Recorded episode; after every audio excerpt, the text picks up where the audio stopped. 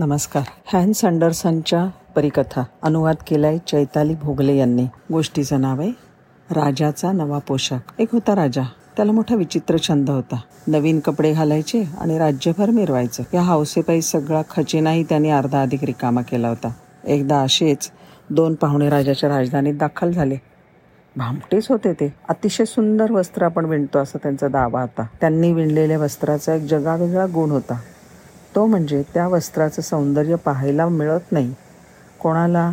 तर जो सपशेल मूर्ख किंवा आपल्या पदासाठी बिलकुल लायक नसेल त्यांना ते कापड दिसतच नाही म्हणजे अदृश्यच होतं म्हणा ना त्या विणकरांना राजवाड्याजवळची एक जागा द्याय देण्यात आली. तरी त्यांनी वस्त्रासाठी तलम रेशीम धागे सोन्या चांदीच्या तारा उं उंची रत्न असं बरंच काही मागवून घेतलं.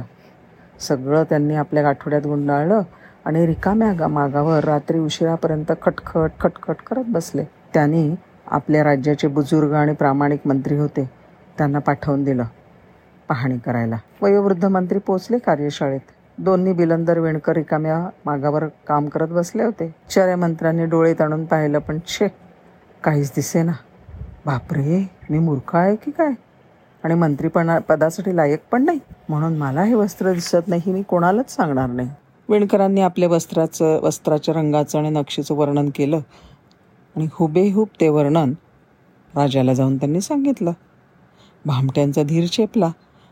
त्यांनी राजाकडून अजून पैसा रेशीम सोनं मागवून घेतलं आणि आपल्या गाठोड्यात लपवून ठेवलं. एकसुद्धा धागा त्यातला कधी मागावर चढला नाही. पण विणण्याचं नाटक मात्र सागरसंगीत चालू राहिलं. आता सारं शहर त्या किमती कापडाबद्दल बोलायला लागलं. आणि एक दिवस स्वतः राजाच दरबाऱ्यांचा लवाजामा सोबत घेऊन विणकरांचं पहा काम पाहण्यासाठी निघाल्या. राजा आला तेव्हा मागावरच्या खटखटीला भलताच वेग आलेला होता. आहा हा महाराज तुमच्या राजेशाही दिमाखाला साजेसं असंच वस्त्र दिसतंय. राजा मनात म्हणाला अरे मला तर काही सुद्धा दिसत नाही आहे मी मूर्ख आहे की राजाच्या पदावर बसण्यासाठी लायक नाही? आणि प्रत्यक्षात मात्र त्यांनी मागाकडे पाहून समाधानाने मान मोठं विलक्षण काम केलंय हो तुम्ही. मला फार आवडलं. राजा म्हणाला सगळेजणं दा मागाकडे फाड डोळे फाडफाडून बघत होते. पण त्यांना काहीसुद्धा दिसलं नाही. सगळे म्हणाले फार सुंदर. महाराज येत्या मिरवणूक सोहळ्यामध्ये तुम्ही याच वस्त्राचा पोशाख घालायला हवा. ज्या दिवशी मिरवणूक होती त्या दिवशी त्यांनी मागावरून कापड उतरवण्याचा अभिनय केला. मोठ्या मोठ्या कात्र्या घेऊन हात हवेतल्या हवेत कापड कापलं. मग सुया घेऊन धाग्यांशिवायच त्यांनी शिवणकाम सुद्धा पूर्ण केलं. राजाचा पोशाख तयार आहे त्यांनी जाहीर केला. बातमी मिळताच राजा आपल्या दरबारांसोबत आला. भामट्यांनी हात उंचावून धरले. जणू काही त्यांनी हातामध्ये लांब रुंद असं काही पकडलं होतं. ते म्हणले ही राजांची आहे सुरवार. हा सदरा आणि हा अंगरखा आणि हो हो हा शेला. हे सगळे कपडे कोळ्याच्या जाळ्याहून सुद्धा हलके आहेत बरं का महाराज? फार मुलायम. तुम्ही अंगावर चढवाल तेव्हा तुम्हाला वाटेल की जणू आपण काही घातलेलंच नाही. या महाराज असे या मोठ्या आरशासमोर या. आम्ही तुम्हाला नवा पोषक चढवायला मदत करतो विणकर म्हणाले. मग राजाने आरशासमोर उभं राहून आपले सगळे पहिले कपडे उतरवले. भामट्या विणकरांनी नवा पोशाख त्याच्या अंगावर चढवण्याचा अभिनय केला. एकामागून एक कपडे त्यांनी राजाच्या अंगावर चढवले. आणि राजा चहू हो बाजूने स्वतःला आरशात निरखत राहिला. वाह वा महाराज. किती शोभून दिसतोय हा पोशाख तुमच्या अंगावर. अगदी छान बसलाय. ही भरजरी नक्षी आणि चमकदार रंग. खरोखरीच हे एक राजेशाही वस्त्र आहे. मिरवणूक सुरू झाली. सुंदर झालरींच्या छताखाली छत्राखाली राजाची स्वारी दिमाखात चालली होती. रस्त्याच्या दुतर्फा लोक उभे होते.